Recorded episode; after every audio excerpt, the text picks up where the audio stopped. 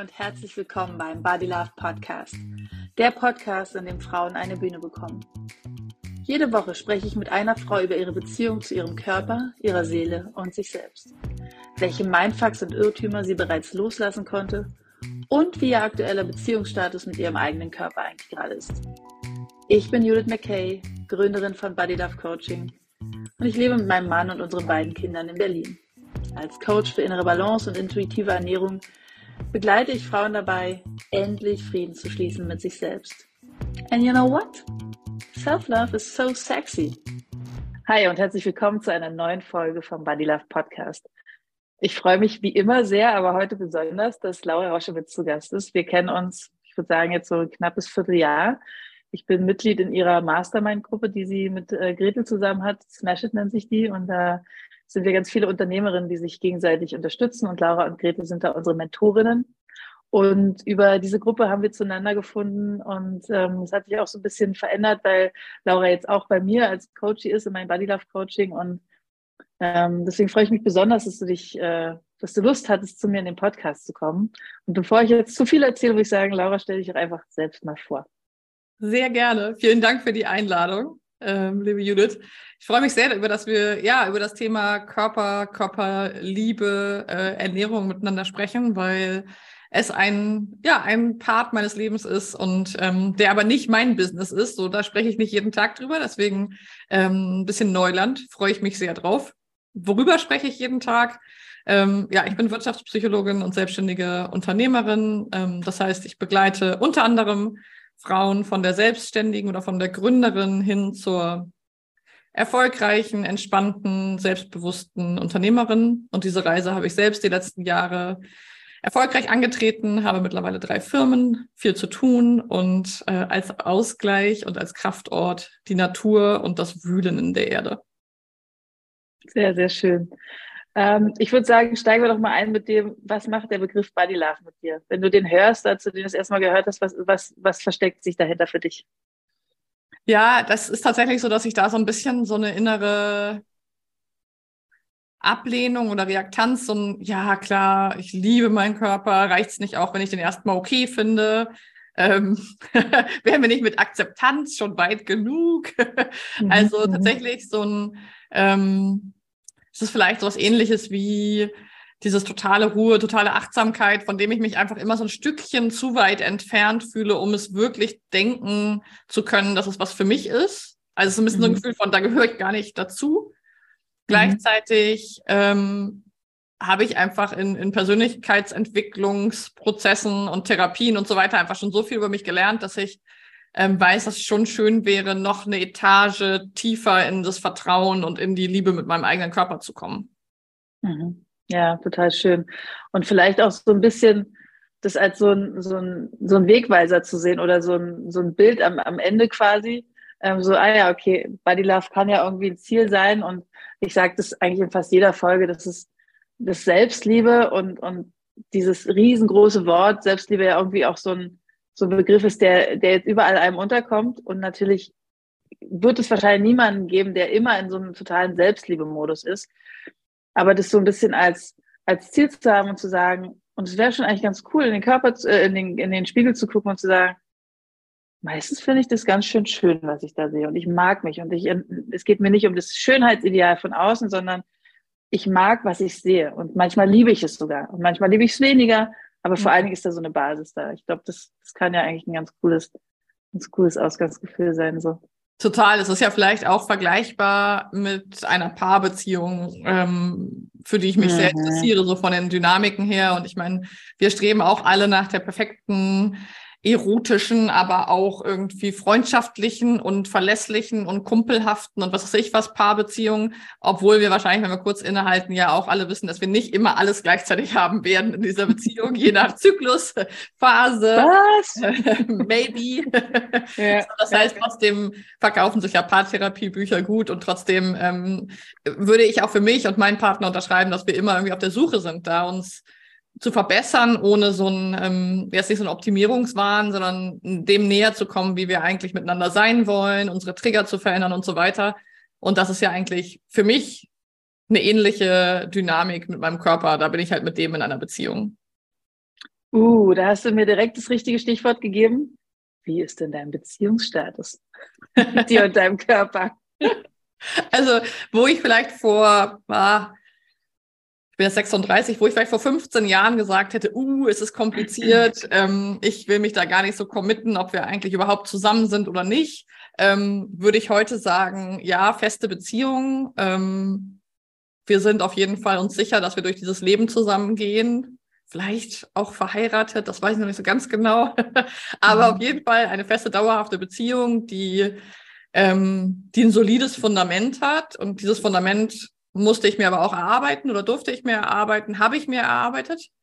Mhm. Ähm, und heute würde ich sagen, dass ich einfach meinem Körper wahnsinnig dankbar bin für das, was er mir so leistet und gleichzeitig aber trotzdem natürlich auch immer wieder in so Muster falle, wo ich irgendwie rumnöle, mich doof finde, irgendwas denke, oh Mann, wenn ich doch nur bloß 10 Kilo weniger wiegen würde, dann wäre ich irgendwie happier und glücklicher und attraktiver und whatsoever. Mhm, mhm. Was hat dich denn geprägt? Was würdest du denn sagen, hat dein, vielleicht dein Essverhalten, aber auch dein Bild für dich und deinen Körper äh, oder überhaupt Körper im Allgemeinen so geprägt? Ja, ich bin ziemlich also in diesem Bereich, glaube ich, ziemlich behütet groß geworden. Dafür bin ich sehr dankbar. Ich bin ein Landei. Ich habe meine ganze Kindheit in Schlamm, Dreck und Matsch bei meinem Pferd verbracht. Da war es ziemlich egal, wie man aussah. Hauptsache, man kam da irgendwie lebend und nicht eingefroren raus aus der Kiste. ähm, und da war man immer dreckig und matschig und es ging auch nicht irgendwie um Outfits oder so. Das heißt, da, das war super. Ich bin Waldorfschülerin, ähm, 13 Jahre gewesen und ich war in so einem ganz behüteten Umfeld, da wurde nicht gesagt, du trägst aber keine Markenklamotten oder du bist irgendwie fett. Mm, das erste Mal, wo es mir so richtig entgegenkam, war ich so mit Anfang, Mitte 20, wo ich selbst in einer ziemlich krassen Krise steckte, gesundheitlich und darüber 25 Kilo zugenommen habe und in meiner damaligen Berufsschulklasse schon ähm, die dickste war und das auch ein Stück weit so selber mir natürlich auch vor Augen geführt habe und mir damit einen Stress gemacht habe, aber natürlich auch gewisse Sprüche gedrückt bekommen habe oder Blicke oder ich war da sowieso in dieser Zeit, in dieser Berufsschulklasse das erste Mal Außenseiterin. Das kannte ich mhm. nicht. Ich war immer super beliebt, Klassensprecherin und so weiter. Auf einmal war ich irgendwie die Einzige, die nicht aus der und der Firma war. Und dann auch noch die Dicke. Also da würde ich sagen, das hat mich sehr geprägt. Ähm, Zumal ich damals einfach noch nicht in einer noch nicht so viel Persönlichkeitsentwicklung vorgenommen hatte, wie ich es heute habe, so dass ich da nicht so einen Abstand zu hatte, sondern das natürlich mich schon auch herbe getroffen hat. Und ich damals sehr viel auf meinen Körper interpretiert habe, würde ich sagen. Also dieses Außenseitertum, da war schon so ein Gedanke von, wenn ich halt nicht so fett wäre, wäre ich bestimmt beliebter. Mhm. Und konntest du das irgendwann überprüfen auf seine Richtigkeit? Also gab es dann irgendwann den Moment, wo du schlanker warst und äh, gemerkt hast, entweder die sind immer noch bescheuert zu dir oder du warst dann plötzlich mit anderen Leuten zusammen? Und wie, also gab es irgendwann mal diesen Moment? Ja, also es gab dann tatsächlich einen, der wahrscheinlich erstmal ein bisschen verstärkend war. Ich habe dann ziemlich viel abgenommen und dann habe ich mich von meiner ersten großen Liebe getrennt nach sieben Jahren und Zusammenleben und dann war aber die Ausbildung auch zeitgleich vorbei.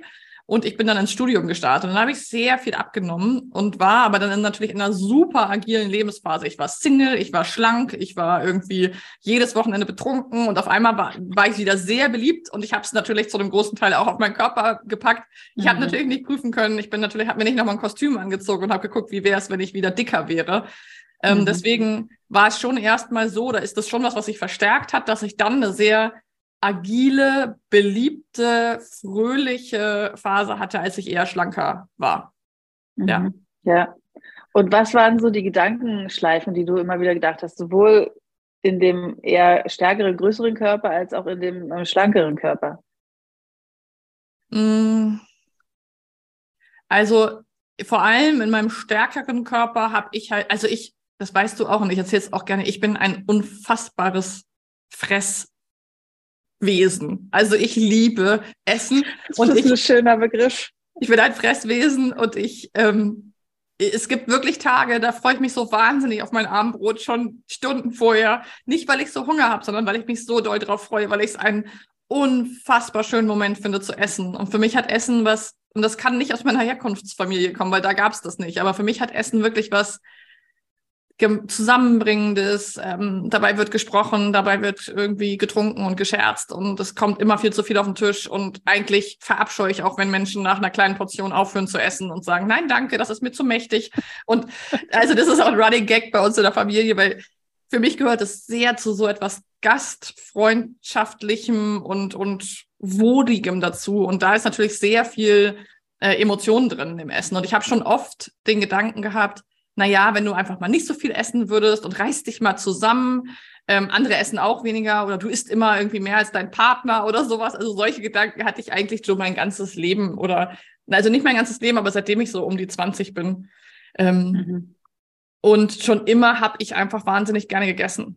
Und es hat mhm. auch immer gestochen. Also es, wenn ich das abwägen musste, so dieses, wie doll stört mich mein Körperbild vielleicht und wie gerne esse ich, wenn die so auf einer Wippe sitzen, dann war das Essen immer das Schwerere sozusagen, weil ich gesagt habe, ja, okay, ich könnte jetzt abnehmen, indem ich irgendwie gar nichts esse, aber ich finde es einfach zu schön zu essen.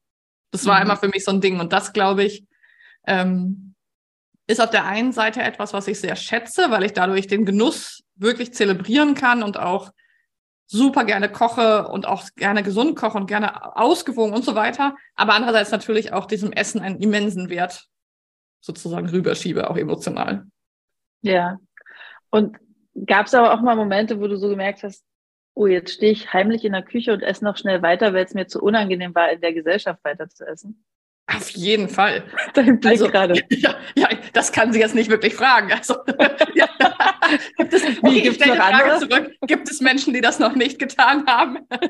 also, es gibt, es gibt so bei mir äh, mehr süchtig machende Stoffe und weniger oder mehr, also triggernde Stoffe. Also ich bin ein totales Käsemonster und ich bin generell ein Salzmonster. Also Süßigkeiten kannst du mir, auch Weihnachtsgebäck, äh, Osterhasen, Schokolade, da ist mein Partner totaler Freak. Ich ist mir komplett egal. Das wird bei mir auch schlecht. Ich esse es nicht. Es, am schlimmsten sind so Sachen wie Weingummis und solche Sachen. Würde ich, kann, zwei Jahre auf einer Insel würde ich nicht essen.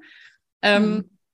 Aber so salzige Sachen, also wenn ich ein richtig gutes Stück Käse habe, dann kann ich das einfach an einem Abend wegessen, weil ich einfach auf dem Sofa sitze und dann gehe ich zwölfmal zum Kühlschrank und schneide mir eine Scheibe ab und denke, wenn ich das jetzt im Kühlschrank lasse, gehe ich nicht nochmal. Und dann kommt einfach das kleine Käsemonster und ähm, also das auf jeden Fall und dieses mit der Öffentlichkeit, also das ist so dieses, dass ich heimlich oder dass ich dann, das erzähle ich dann auch nicht unbedingt.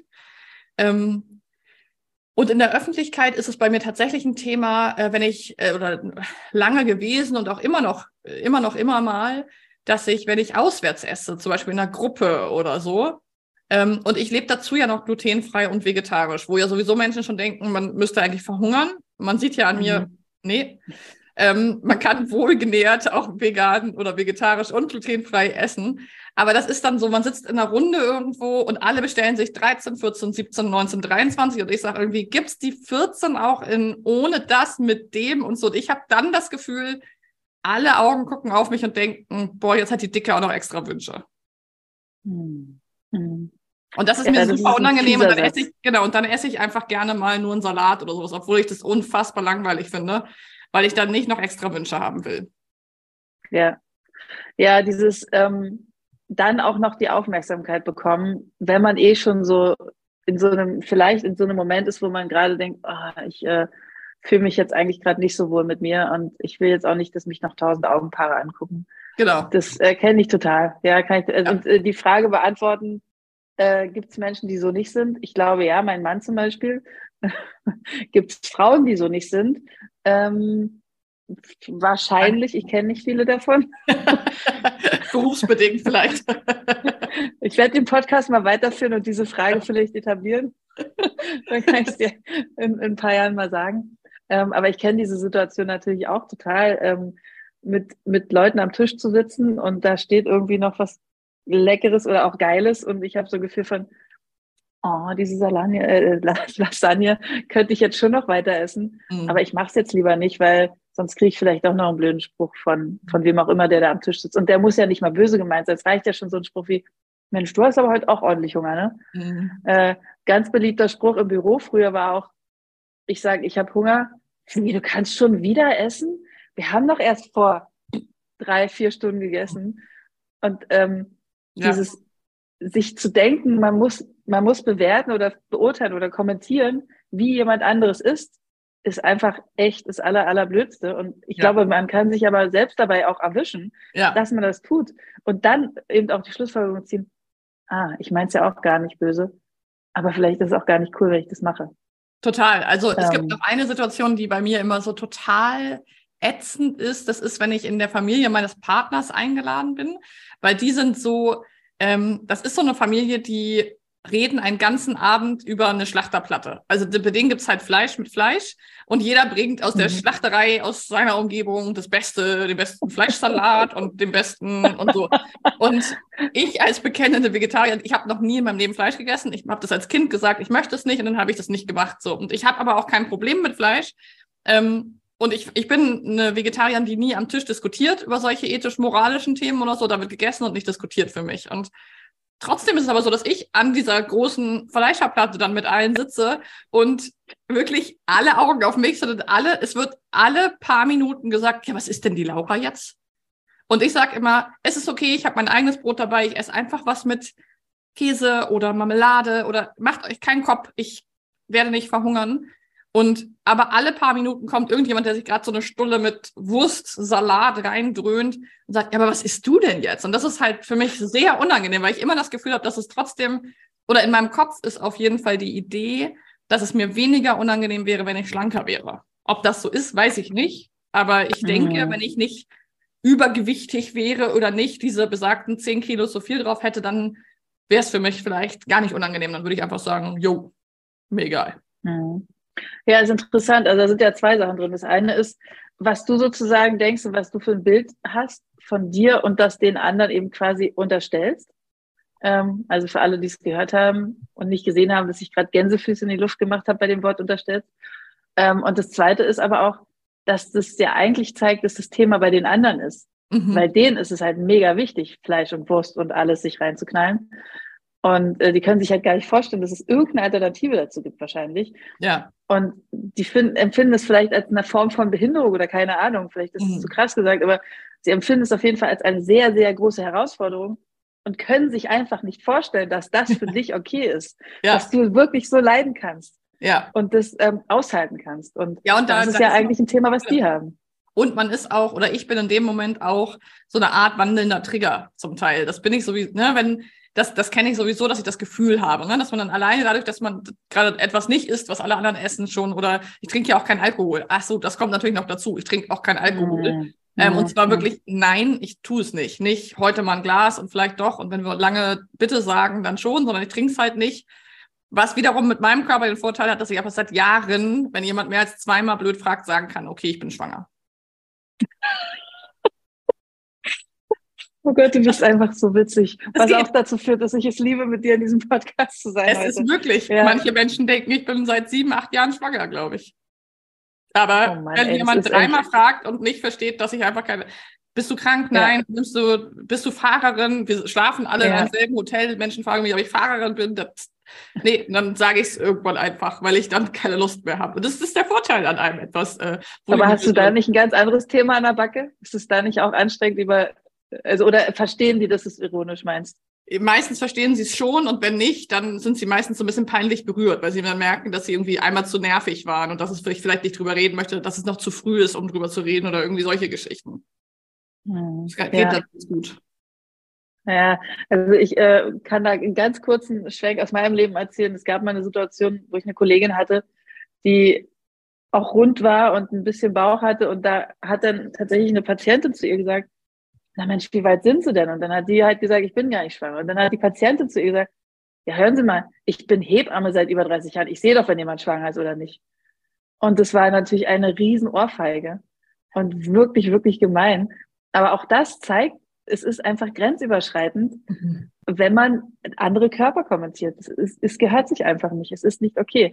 Und da kann man natürlich auch in, den, in die Umkehrhaltung gehen und zu sagen, ist es denn dann okay, anderen Leuten Komplimente für ihr Aussehen zu machen? Mhm. Und da, dazu neigen wir ja auch. Ich glaube, ich habe auch am Anfang dieses Gesprächs dir ein Kompliment für dein Kleid und dein Lippenstift gemacht. Und ich glaube, das ist so ein Ding, da können wir uns auch alle ein bisschen hinterfragen. Sollten wir wirklich äh, das weiter so führen, immer wieder den Fokus auf schönes Aussehen machen und dann aber irgendwie umgekehrt so eine Kommentare eben auch erlauben oder sollten wir es einfach beides lassen? Mhm. Also ich habe da auch noch keine.